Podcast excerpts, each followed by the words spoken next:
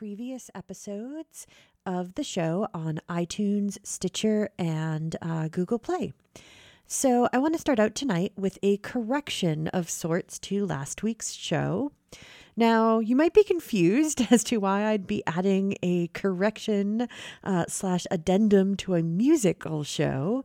Um, since last week, I mostly um, played uh, different science uh, oriented musical uh, numbers, most of them from YouTube.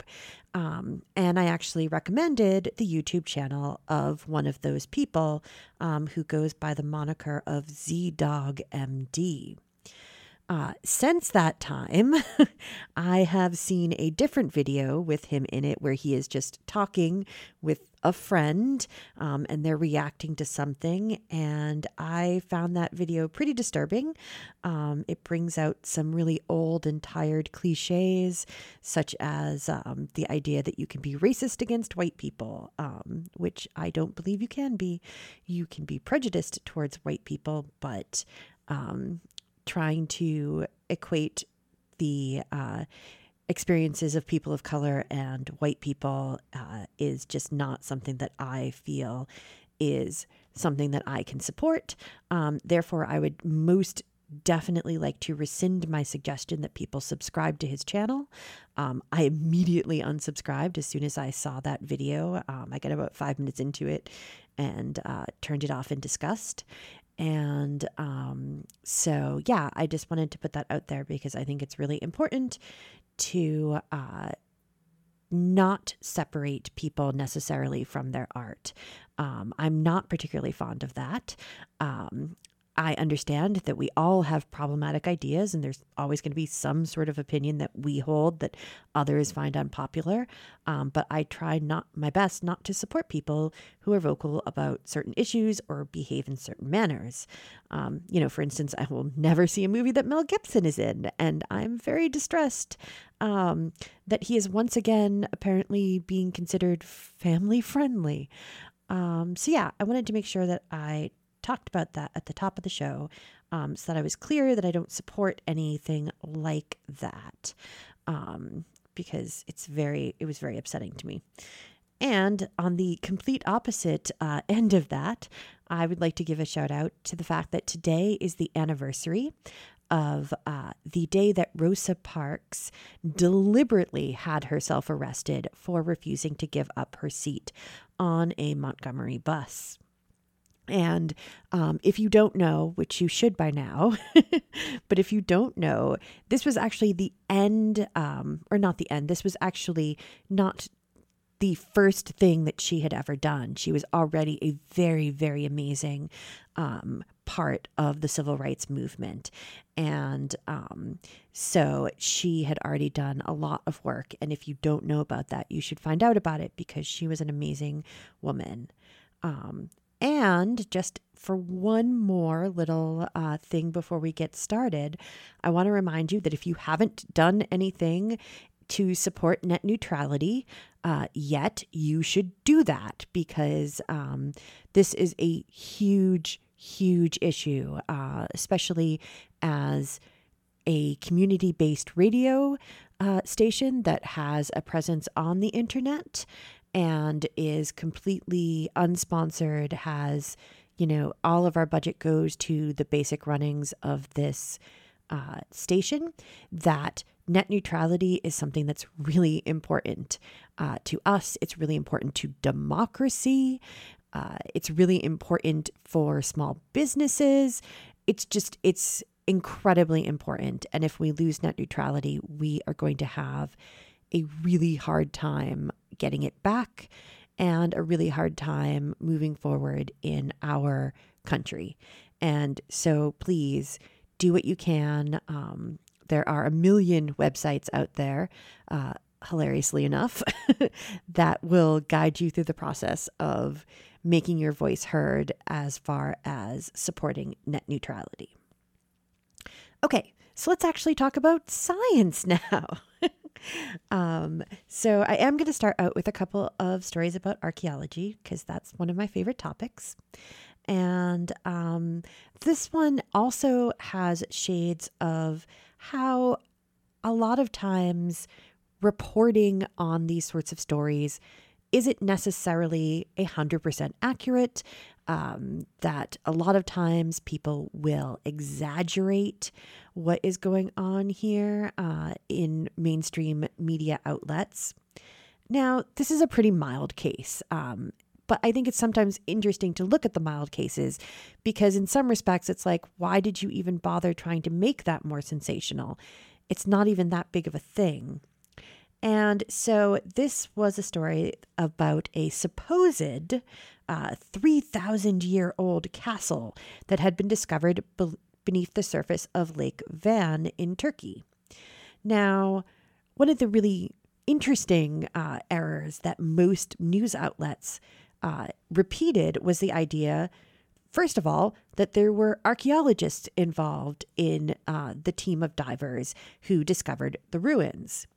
Um, and of course, the other big one is the fact that these divers may not even have been the ones who, almost certainly, are not the ones, in fact, who discovered these ruins. And so it seems like the divers, headed by Tahsin Ceylan, an underwater photographer, have been exploring the lake for the past 10 years. They've documented both natural and man made features in the depths, including living organic structures called microbialites, uh, which are basically, they have a similar structure to coral, um, but they are made of a different kind of um, organism as well as archaeological sites, including a Russian ship that sank in 1915. However, the team does not employ an archaeologist. And it turns out that when archaeologists were consulted, they suggested that these ruins are not actually a new discovery, but were in fact described in papers written by researchers in the 50s and 60s during several surveys of the Lake Van region. And so it was also suggested that the ruins were from the ancient Urartians who lived in the area around 3,000 years ago. Now, partially this was based on a the finding of a drawing of a lion on one of the walls. And apparently the lion was a popular symbol of the people of Urartu. However, the archaeologists suggest that the lion is most likely of medieval origins. And so when Live Science, for instance, reached out to archaeologists, archaeologists, there was agreement that there was nothing very new or remarkable about the structure. Medieval castle walls and probably an Urartian site, said Geoffrey Summers, an archaeologist archaeological research associate at the University of Chicago's Oriental Institute. In addition, Kemalettin Karagul, an archaeology professor at Marmara University, uh, noted after viewing an image of the masonry, which consists of square cut stones, he noted that the walls seem medieval or late antique period rather than Urartu. Urartian never used any material between ashlar wall stones to connect each other. And so basically, he's saying if there's masonry there, then it's not this ancient uh, stonework, that it's actually medieval stonework. And so it might just have been using stones from the Urartu period, um, but they were not actually from that ancient uh, civilization at that point because they had been reused in a medieval building. And as noted, earlier papers had actually described all of these remains. So, one paper by archaeologists Charles Allen Burney and G. R. J. Lawson, published in the Journal of Anatolian Studies in 1958, describes a medieval castle at Eldesavaz on the north shore of Lake Van which they suggested had incorporated blocks from an earlier Urartian site. Now, of course, this doesn't make the site any less intriguing, just not as sensational as might otherwise have been suggested. And so, for instance, nobody really knows when it sank into the lake. Um, and so it might be, I think that probably what happened is that there was probably some sort of earthquake. Uh, Turkey is an extremely, extremely geologically active uh, region of the world. And so they've had some pretty terrible um, earthquakes in recent memory. And so that's probably what happened is that there was an earthquake and the uh, building fell into the lake. Um, but of course, there's no way to tell at the moment uh, when that was or exactly what happened. So, as with many things, really honestly, with most things, uh, more research is needed. The area needs to be thoroughly researched by an archaeologist, Ceylan noted. For the time being, there is no team here to conduct dives and research on the castle. Um, so for now, we're not going to know much more about it other than it's there and it is pretty interesting. Um, you know, underwater ruins are always fun and interesting, but this is definitely no uh, Atlantis. Uh, it's no magical uh, new discovery. It's the rediscovery of something that's neat. And uh, definitely at some point, if they can get some underwater archaeologists to be able to explore it better, um, that would be very cool. But again, it it's not as sensational as it was made out to be. And uh, I think that we do a real disservice to science when we're constantly trying to make everything really, really sensational. And, you know, we only want to talk about the breakthroughs and we never want to talk about any of the times when people find nothing or find the exact opposite of what they meant to find. Um, and so that's sort of a, you know, that's a real key issue in science reporting, in science in general uh, even in just publishing and peer review of people who don't really want to publish negative results and things like that because it's not as interesting. But we do actually have a very interesting story. So, on the other side of Europe, there is a genuine new discovery. And so um, the paper has just come out on this. It is the first tangible archaeological evidence related to Julius Caesar's invasion of Britain. And so it's the first of actual physical evidence they've discovered in Britain.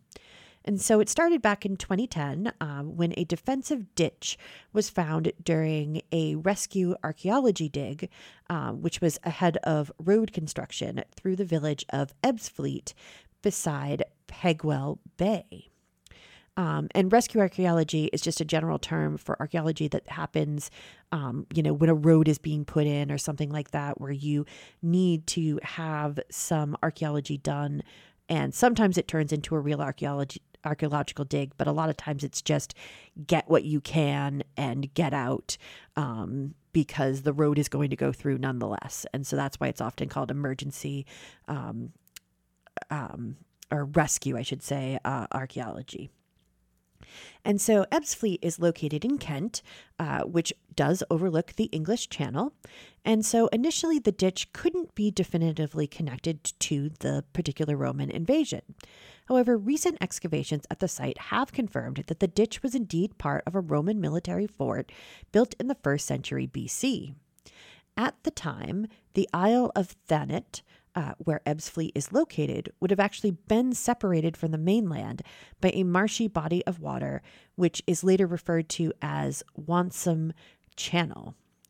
And so this is according to Andrew Fitzpatrick of the University of Leicester and head of the excavation group. And so the channel uh, was actually silted up in the medieval period. It was a combination of silting up and actually re- reclamation. And so now the fort is actually away from the shore, but at the time it would have been right on the shore. And uh, they suspect that it would have been most likely been occupied by a garrison of Roman soldiers who would have been tasked with guarding the invading fleet. And so uh, Caesar says that it in that it consisted of more than 800 ships. Um, and so basically, they would have been garrisoned there to watch over the ships as uh, Caesar left, led the rest of the legions across Kent towards the River Thames. The purpose of the garrison is to watch over the fleet so that the Roman army can go home at the end of the campaign, Fitzpatrick noted. And so the team has determined that the fort is built in a similar style to other forts known to have been built by Caesar's forces in what is now France and Germany during this same period.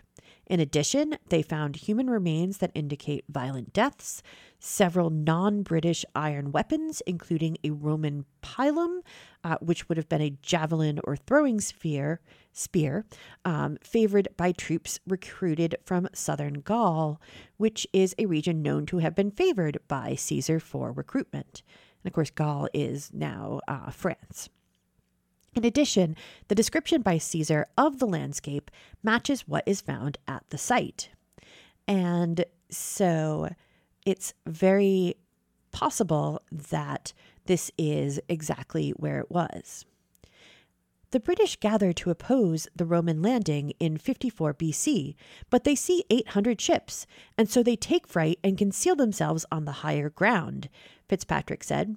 So, those statements, which are just incidental to the narrative uh, that Caesar is giving, give us clues about what the place looked like, and all those clues are consistent with the landscape around Ebbsfleet. And so, yeah, this is very cool. Um, and they also note that although Caesar did not leave an occupying army in Britain, uh, and in earlier uh, histories, it was kind of thought to have been a bit of a flop. Uh, later historians have felt that his achievement was actually um, something that was helpful. And in fact, his achievement would have been celebrated at the time uh, as basically having extended the borders of the known Roman world. Uh, so no one had been from the Roman world to this weird island out there on the edge of what they knew. And so this was pretty cool. Um, and also, it is now seen as instrumental in uh, paving the way for the later conquest and assimilation of Britain to Roman rule beginning in AD 43 under the Emperor Claudius. Okay, so let's switch uh, gears now and move on to another favorite topic around here, which is the ocean. Uh, so we've got some interesting stories about uh, fish and mollusks. And uh, so, yeah. First off is the announcement of the discovery of the newest, deepest dwelling fish species. So, according to the uh, paper on this fish, uh, Pseudoliparis swirei, um, it is a species of snailfish, which is slightly pink and translucent. It also happens to live around 26,000 feet below the surface of the Pacific in the Mariana Trench. And so the holotype specimen was dredged up from the deep back in 2014, and it has now been described and is officially recorded as the deepest living fish. This is the deepest fish that's been collected from the ocean floor, and we're very excited to have an official name, said lead author Mackenzie Gerringer, a postdoctoral researcher at the University of Washington's Friday Harbor Laboratories. They don't look very robust or strong for living in such an extreme environment, but they are extremely successful. In a press release, the researchers noted that the pressures they live at compare to, quote, an elephant standing on your thumb, unquote. and so the official paper was published in the journal Zootaxa. The researchers examined the DNA of the fish and also took 3D scans of bone and tissue samples. Snailfish seem to have a knack for living in the deepest reaches of the oceans. Snailfishes have adapted to go deeper than other fish and can live in the deep trenches. Here they feed on predators.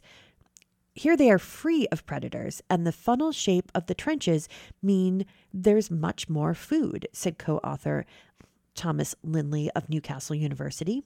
There are lots of invertebrate prey, and the snailfish are the top predator. They are very active and look very well fed. In August, a Japanese research team recorded one of the fish at a record 26,830 feet. And so researchers suggest that this may be may very well be the absolute limit at which these sorts of animals can survive. After a certain depth, the pressure becomes so great that it actually destabilizes proteins.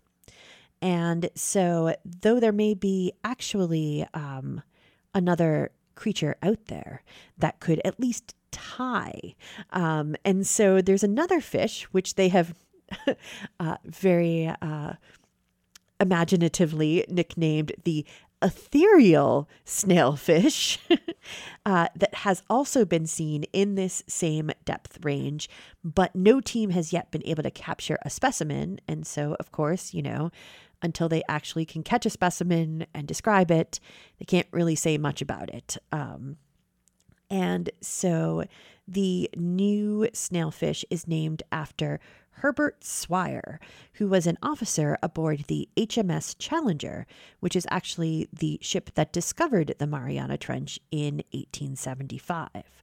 Um, so that is very cool. You can see the the picture of them. They're they they're not very impressive looking, but they are very impressive when you think about exactly where they live. Um, they are definitely tough little cookies. and so now I wanted to talk about something that's a little more familiar um, the sort of common scallop. um, and so these little mollusks uh, that are well, frankly, delicious as far as I'm concerned. Sorry, scallops. Um, it turns out that uh, they have a different kind of vision than most of us do. So it turns out that actually, for some marine animals, uh, not just scallops, that instead of using lenses to focus light onto their retinas, they actually have adopted mirrors to create images. And so, an international group of biologists from Israel and Sweden have studied the eyes of these mollusks and found some pretty surprising things. Dr. Benjamin Palmer of the Weizmann Institute of Science and co author of the paper published in the journal Science, studied the complex organization of the scallop's eyes. The researchers used various microscopic imaging approaches in order to discover how the reflective membranes are able to achieve spatial vision. They found that the eyes resembled those of tiny reflecting telescopes. Scallops have a visual system comprising up to 200 eyes, each containing a concave mirror rather than a lens to focus light, the researchers said. The hierarchical organization of the multi layered mirror is controlled for image formation. From the component guanine crystals at the nanoscale to the complex 3D morphology at the millimeter level. The layered structure of the mirror is tuned to reflect the wavelength of light penetrating the scallop's habitat and is tiled with a mosaic of square guanine crystals, which reduces optical aberrations. The mirror forms images on a double layered retina used for separately imaging the peripheral and central field of views. Our work demonstrates the remarkable control the scallop exerts over the growth and arrangement of crystals to make a highly reflective mirror capable of forming functional images. Dr. Palmer and his colleagues noted in the paper. So, in other words, um, what they do is that the scallops are actually creating layered mirrors uh, using nanoscale crystals.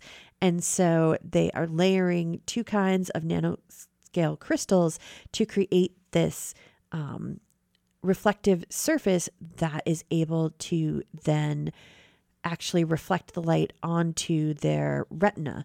And in order to actually have that kind of uh, vision where they can see where things are moving, they've got two separate imaging um, systems for both their peripheral vision and their center field of vision. And um, so it's really interesting how they are able to do that. And so they are able to do that in the same way that, you know, um, sort of more traditional lens based eyes work. And now, sort of, why is this important to know? Uh, beyond it being simply very interesting and weird and wonderful. Um, it's actually something that might in future uh, be applicable toward biomimicry in designing new optics. And so, for instance, lobster vision has already previously been used as an inspiration in telescope design. And so, all of these things that we learn through basic science might possibly have applications further on down the line. And so, um, you know, that's one of those sort of plugs for uh, basic science research is that, you know, you might not think that looking at the weird eyes of scallops would lead to any kind of uh, technological breakthrough or engineering uh, fix or anything like that, but it could. And so um, I think it's really important to remember that there is a reason that people are looking at scallops' eyes. It's not just a frivolous thing that, uh, and even if it was a frivolous thing, it's important to be able to know how our world works as far as I'm concerned. And I think it's really important to remember that scientists are doing these really important and intense explorations of our natural world. And uh, it'd be nice if more people actually respected that. Um, and on that note, let's take a break and uh, come back for one more fish uh, and eye based story, and then we'll move on. So hang on for just a minute. Hi, I'm Charlie. I fight fires and I save lives. My name's Renee. I'm a cardiologist. I save lives. My name's Anthony. I'm an EMT. I save lives. You don't have to be a professional to save a life. Firefighters, doctors, and others save lives. You can too. Don't wait. To learn more about the warning signs and how you can help prevent suicide, visit save.org. In a crisis, call the National Suicide Prevention Lifeline at 1 800 273 TALK. Sassy! Today's episode Bobcat in the Cave. Oh, nuts! There's a bobcat in this cave! Save us, Sassy! you will, but first you'd like to stress the importance of cat adoption? Over 5 million cats go into animal shelters every year and they need to be adopted? Help us, Sassy! Why bother? We'll just get into more trouble tomorrow? Sassy is brought to you by the Ad Council and the ShelterPetProject.org. Remember, adopt. Outbreaks of whooping cough, or pertussis, are happening across the United States. This serious respiratory disease can be deadly for babies. By getting the whooping cough vaccine called Tdap during the third trimester of each pregnancy, women can pass antibodies to their babies to help protect them until they're old enough to receive their own vaccine. Learn more at cdc.gov slash pertussis slash pregnant. That's pertussis, P-E-R-T-U-S-S-I-S. When you get home at night and switch on the lights, do you feel good about the source of your electricity? Did you know that you can choose to power your home with 100% local, clean electricity? You have the power to say no to the standard mix of polluters like natural gas, coal, and oil. Make the switch to clean electricity produced right here in New England. It's easy. Sign up for New England Wind or New England Green Start without any contracts or commitments. Just go to www.massenergy.org forward slash CET. You are listening to Valley Free Radio, WXOJLP Northampton, 103.3 FM. I'm Mayor David Narkewicz, and I support Northampton's community radio station. It's important to make sure your family has a plan in case of an emergency. We talked to this family to see if each of them knew where to meet if they were not together when something happened. If a natural disaster happened and we were outside the home, we would all meet at the park. That's our meeting point. I'm meeting place at our neighbor's house because she is my mom's good friend. We all have a meeting spot, which is a bus stop. Is your plan any better? To learn more about making an emergency plan for your family, go to www.mass.gov slash MEMA. Brought to you by the Ready Massachusetts, U.S. Department of Homeland Security, and the Ad Council.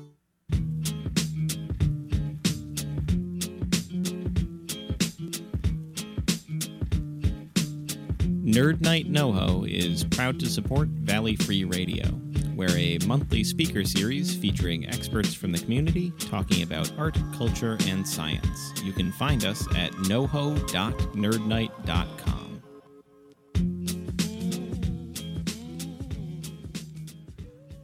By now, you have heard that using compact fluorescent light bulbs, or CFLs, can save you money on your energy bill. But have you heard that there is a law requiring Massachusetts residents to recycle them? Keep in mind, they can't be recycled curbside, so do your part. Drop off your used CFLs at your local participating retailer. For more information on recycling and where to do it, visit lamprecycle.org/massachusetts. And thank you. Okay, we are back and we are going to keep talking about weird marine animal eyes. And so, researchers have also discovered actually an entirely new type of photoreceptor in the eyes of deep sea fish called pearlsides. And so, they have adapted these these photoreceptors have evolved to adapt to the twilight conditions in which these fish actually uh, spend most of their time. So, most vertebrate animals have a duplex retina comprising two kinds of photoreceptors. And I'm sure you've heard about this before. So, there are rods for dim light vision and cones for bright light and color vision. However, because of the dim condition, conditions in the deep sea, most deep sea dwelling creatures have lost their cones and have developed a simplex retina composed entirely of rods. Pearlside fish have these simplified retinas. However, their behavior patterns would suggest that they should actually have retained cones. And so the fish are most active during dusk and dawn, close to the surface, where light levels would normally require both receptors. Deep sea fish, which live at ocean depths below 650 feet, are generally only active in the dark, so most species have lost all of their cones in favor of light sensitive rods, said lead author Dr. Fanny de Busserolles from the Queensland Brain Institute at the University of Queensland in Brisbane, Australia and the Red Sea Research Center at the King Abdullah University of Science and Technology in Saudi Arabia. Sometimes these uh, titles are quite long. and so um, she goes on to say pearl sides differ in that they are most mostly active at dusk and dawn, close to the water surface, where light levels are intermediate. So, in order to determine how they are able to actually see in these conditions, the team studied the visual system of two different species of pearl sides, one from Norwegian fjords and another from the Red Sea. And what they found was really remarkable. Pearl sides, being active mainly during twilight, have developed a completely different solution. Instead of using a combination of rods and cones, they combine aspects of both cells into a single and more efficient photoreceptor type. Type um, notes Dr. Busserolles. And so the team calls the cells rod like cones. Um, and it seems that they are basically perfectly adapted to the light that the fish live in. Our study improves understanding of how different animals see the world and how vision might have helped them to conquer even the most extreme environments, including the deep sea, said senior author Professor Justin Marshall, also from the Queensland Brain Institute at the University of Queensland. And so, yeah, very cool. All sorts of weird and wonderful eyes out there in the sea. And of course, as I'm always noting when I talk about the sea, there is, or the ocean, I should say, um, more specifically, is that there is so much out there in the ocean that we have yet to discover, to find. Um, it's just, there's so many things out there that we are still completely unaware of. Uh, the ocean really is almost a completely different world from the land. And, um, you know, it's definitely one of those things where I talk about how people want to find aliens and go to other places. And for me, it's like, you should definitely be using all of that energy to look at things in the ocean. I mean, if you think about an octopus, an octopus is exceptionally alien compared to us. And so I just think that we would do much better to spend more money looking at the oceans and figuring out what the oceans have in them and uh, exploring them both for uh, our own knowledge and also to figure out how to stop destroying them um, because that is something that we're very good at. Uh, and so, for instance, I wasn't going to talk about it uh, in detail, but offhand, one of the new uh, things that scientists would like to sort of find a way to get rid of is glitter. And uh, I know that that's a very polarizing uh, argument, so I don't want to talk about it too much because I know some people love glitter and some people hate it. Um, but the problem is, is that glitter is tiny little pieces of plastic, and when you put on glitter makeup and then you wash off that glitter makeup, it goes into water systems where it isn't necessarily scrubbed out of the water system in a way where it's captured. And so then this glitter ends up in the water system, which means it eventually ends up in the ocean and then it ends up in fish's stomachs. Um, and that is a systematic problem uh, that we have in this uh, world in which a lot of our plastics are ending up eventually in fish's stomachs. And then those fish end up in birds. And so the plastic ends up in bird stomachs and it just goes up the food chain. And um, it's a huge problem. And I don't have a solution, um, but hopefully someday someone will come up with one. All right, let's talk about ancient animals for a while. Uh, let's move on because there's no good solution to that at this evening that we're going to figure out. And uh, so, yeah, let's move back in time and talk about some amazing finds in China. And so, you've probably heard about this in the last day or so. Uh, there has been a huge cache of pterosaur eggs that have been found in China. And this is huge because literally, previous to this find, only a handful of pterosaur eggs that were well preserved and that actually contained embryos had been discovered. And I'm talking eight three in Argentina and five in China. And so it's incredible to have found this huge cache. This this is amazing. Um, you know, it I think that, you know, the people who found this probably are still like giggling with glee to themselves. Um, the researchers found a site which contains 215 fossilized eggs of Hamipterus tianchensis.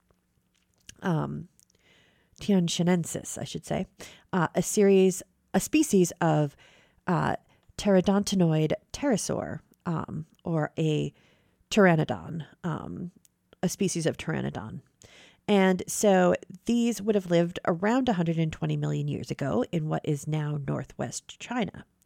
And so the research published in the journal Science by Dr. Xiaolin Wang from the Institute of Vertebrate Paleontology and Paleoanthropology, uh, the Chinese Academy of Sciences, and colleagues from China and Brazil used CAT scanning to peer inside the eggs, 16 of which actually contained various remains of embryonic specimens. The most complete contains a partial wing, along with cranial bones, including a complete lower jaw. The samples of thigh bones that remain intact are well developed, suggesting that this species benefited from functional hind legs shortly after hatching, the paleontologist said. However, the structure supporting the pectoral muscle appears to be underdeveloped during the embryonic stage, suggesting that newborns were likely not able to fly. Therefore, we propose that newborns likely needed some parental care. Based on growth marks, we estimate one of the individuals to be at least two years old and still growing at the time of its death, supporting the growing body of evidence that pterosaurs had long incubation periods. Lastly, the fact that a single collection of embryos exhibited a range of developmental stages hints that pterosaurs participated in colonial nesting behavior. And so basically, there's a lot of parallels here to the way that modern birds um, are able to uh, live and to have their offspring. And so they will often form colonies uh, where the young are born and raised. Um, But there is that little difference there. Uh, the fact that some of the embryos appeared to have been two years old uh, is quite a difference for an incubation period. Uh, and so I was looking to try and find exactly how long uh, avian incubation periods are. And it looks like um, currently, of the birds that are actually still uh, extant on the planet, that the winner is the emperor penguin with an incubation period that can last up to 67 days. So that's two months and change versus two years. It's quite a big difference. Um, and so, yeah, that's uh, pretty impressive. But of course, remember that this is only a loose comparison. Uh, pterosaurs are not actually, uh, even though it seems counterintuitive, they're not actually related closely to the non avian theropods from which birds are descended. Uh, birds are descended from uh, theropods. They are not, uh, they're very, they're very much not closely related to pterosaurs, um, even though one would sort of think winged uh, dinosaurs would lead to birds, but it's actually a completely different line that led to uh, birds. Uh, and so, speaking of non avian dinosaurs, there's actually a new study based on an extremely well preserved fossil of the dinosaur Anchiornis, um, which lived in northeastern China around 160 million years ago. And so, the study by University of Bristol paleontologists Dr. Evan Saitta and Dr. Jakob Winther used what had been recently discovered, uh, what has been recently discovered about dinosaurs to create a new and more robust image of what the chicken sized animal might have looked like. For instance, the primitive and now extinct feather design featured a short quill with long, independent, flexible barbs. Uh, that erupted from the quill at low angles. And so this would have produced two veins and given the feather a forked shape. And of course, this is in contrast to the tightly zipped veins of modern feathers, which, you know, if you if you smooth them out, actually form what is basically a solid surface. And so this feature would have made the dinosaur a rather fluffy uh, little animal. And so the researchers suspect that these feathers may actually have been uh, even detrimental in some ways. Uh, they might have affected its ability to control its temperature and repel water, and would have actually increased drag as it attempted to glide. And so um, obviously they had to make up for it in other ways. Um, they actually also lacked aerodynamic, asymmetrical veined modern flight feathers, uh, which are also their flight feathers were also unzipped, which would have hindered the ability of the feathers to form a um, flight surface. Now, of course, to compensate, because you know these animals did actually manage to get around, nonetheless, uh, the animals would have actually, they believe, have had multiple rows of long feathers that would have given them the ability to create a smoother surface. In addition, unlike modern birds, um, um, and other paravians uh, had feathers on all four of their limbs, as well as elongated feathers fringing their tails. And so, having this larger amount of feathers would have actually increased the potential surface area for gliding. So, if you think of like a sugar glider, for instance, has the big flaps um, of skin, and that's how they glide. So, if you've got sort of big banks of of uh, feathers on both your arms and your legs, and even on your tail. That gives you more surface area for them to be able to actually manage to glide. The novel aspects of the wing and contour feathers, as well as fully feathered hands and feet, are added to the depiction, Dr. Saitta said. Most provocatively, Anchiornis is presented in this artwork climbing in the manner of Hoatzin chicks, the only living bird whose juveniles retain a relic of their dinosaurian past, a functioning claw. This contrasts much this contrasts with much previous art that places paravians perched on top of branches like modern birds. However, such perching is unlikely, given the lack of a reversed toe as in modern perching birds, and climbing is consistent with the well developed arms and claws in paravians. Overall, our study provides some new insight into the appearance of dinosaurs, their behavior and physiology, and the evolution of feathers, birds, and powered flight. So, yeah, this is very cool um, to be able to really start to visualize with more data um, behind it what these animals would have looked like. Um, because, of course, that's one of the most difficult things to do is to visualize animals that used to be alive and are no more. And there's no, uh, you know, you don't have any depictions of them at all. Um, and even when you do have depictions of them, if they're an extinct animal and there are, say, medieval depictions, they don't necessarily look anything like that. Um, I'm, for instance, thinking uh, when I was in college, I took a class and um, I was using a book in the rare book room that was a medieval um, bestiary. And some of those animals are real animals, but if you looked at the illustration, uh, the one, of course, that is very famous is um, rhinos. So if you've ever seen medieval uh, depictions of rhinoceroses, uh, basically somebody told someone what a rhinoceros looked like and they made a picture of it, and it looks nothing like a real rhinoceros.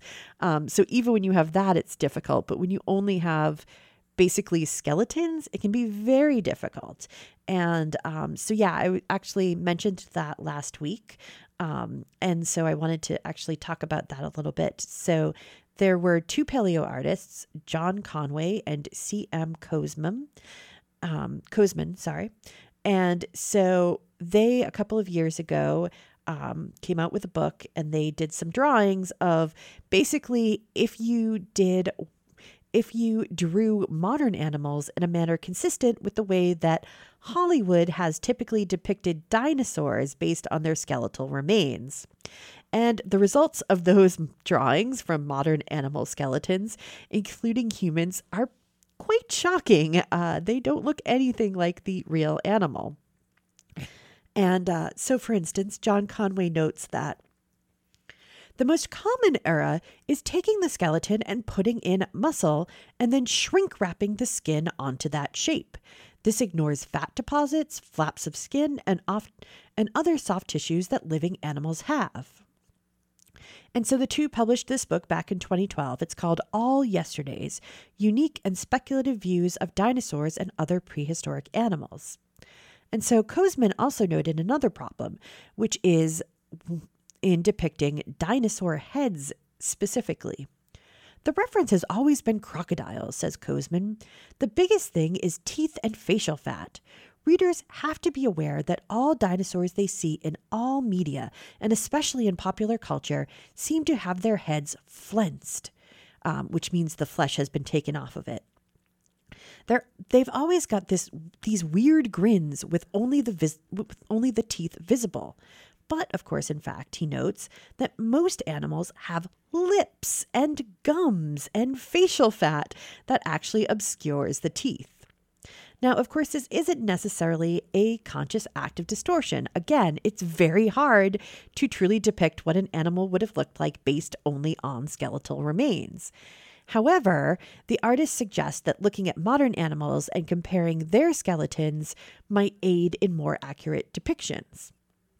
And so, yeah, um, I will definitely link to the pictures uh, of their interpretations from skeletal remains of animals that are actually in the real world, again, including a human. And they're all rather terrifying. Let me just put it that way. Um, yeah. So, okay, let us move on now. And uh, I wasn't sure if I wanted to talk about this, but I figure I should because it's very much today's uh, big news, which is a story about whether or not uh, dogs are smarter than cats. And so, this is the newest foray in the uh, grand internet battle. Uh, to decide whether cats or dogs are better. Um, now, of course, I personally don't think that these findings will really change anyone's mind um, on their preference for either dogs or cats. And uh, my particular preference is for both. So um, I have cats. I would love to have a dog. I just don't have the space for one or the ability to care for one right now. Um, one of the th- reasons I'm pro cat is that they're much easier to take care of than dogs. Uh, just going to put that out there. But I love dogs um, too. So it definitely doesn't bother me. Uh, one way or another what these results were. But it does look like dogs might come out on top. When looking uh, specifically, the researchers looked at the amount of neurons in the cerebral cortex. Uh, and so those neurons are basically uh, having a large amount of them means that you have more uh, cognitive ability available for higher order functions like thinking, planning, and complex behavior. This is the first study to actually count the number of cortical neurons in several species of carnivores, including cats, dogs, bears, and a range of other animals. In this study, we were interested in comparing different species of carnivorans to see how the numbers of neurons in their brains related to the size of their brains, including a few favorite species, including cats and dogs, lions, and brown bears said Associate Professor of Psychology and Biological Sciences Suzana Herculano Houzel, who developed the method for accurately measuring the number of neurons in brains. And so the paper, published in the journal Frontiers of Neuroanatomy, found that dogs had the most neurons, but not the largest brains. According to the paper, cats have around 250 million neurons versus the 530 million cortical neurons for dogs. I believe the absolute number of neurons an animal has, especially in the cerebral cortex, determines the richness of their internal mental state and their ability to predict what is about to happen in their environment based on past experience, Herculano Houzel explained. Now, the researchers had expected that when they looked at the brains of carnivore species that they would find more neurons in their brains as opposed to their prey animals. However, it actually turned out that wasn't the case. For small and medium sized animals, they have around the same number of neurons, and for large animals, they actually have less than their prey animals. Now, of course, there is a reason for this um, that is easily suggested. And so um, the evolutionary pressures on predators and prey are roughly equal in smaller animals, uh, smaller and medium sized animals. But with those larger bodied animals, if you think about, say, a bear or especially a tiger, um, they have to sort of balance those large bodies with energy needs. Meat eating is largely considered a problem solver in terms of energy, but in retrospect, it is clear that car- carnivory must impose a delicate balance between how much brain and body a species can afford, um, the paper notes. So basically, the larger the brain, the more energy is required. And so for large carnivores, which which have sort of more sporadic feeding activities. Uh, if you think of lions, you know, they're not eating every day, um, or tigers, they're, you know, getting something and then having to survive on that for a while. And so it really is a delicate balance of energy expenditure because, of course, brain is the most uh, energy, uh, you need the most energy for your brain. And so, this apparently is a limit to the amount of brain development available to these larger animals. And so it was found, for instance, that a golden retriever had more neurons than a hyena, lion, or brown bear, even though their brains can be up to three times as large. Now, on the extreme side is the brown bear, which had a brain size 10 times larger than that of a cat, but had roughly the same amount of neurons. The study also found that, contrary to previous beliefs, the brains of domestic animals have not significantly shrunk in size compared to their wild com- counterparts. And they also found, unsurprisingly, uh, to anyone who has ever seen one in action or seen the some of the wonderful documentaries, uh, there's a great documentary on them about urban uh, species. That raccoons are particularly special. Raccoons are not your typical carnivoran, said Herculano Houzel. They have a fairly small brain, but they have as many neurons as you would expect to find in a primate. And that's a lot of neurons. And so, this is, of course, part of the reason why raccoons are able to be so good at adapting and surviving, especially in the uh, urban landscape. They really are smart little devils. Now, I will note uh, before we uh, leave for the evening that there is a potential conflict of interest here. Uh, Herculano Houzel notes freely that she is a 100% dog person. um, I'm kidding. I'm pretty sure that that did not skew her uh, findings in any way. Um, but yes, uh, I'm going to stick to my adorable kitties for now, though. Uh, I'm okay that they're not quite as smart as some dogs. And with that, we need to uh, break off for the evening. Please do stay tuned for Civil Politics. Uh, I apparently will be guest starring, so if you want to hear lo- more of me, stay tuned. This show is part of the Planetside Productions Network. For more information, please visit www.planetside.pro and thank you for listening.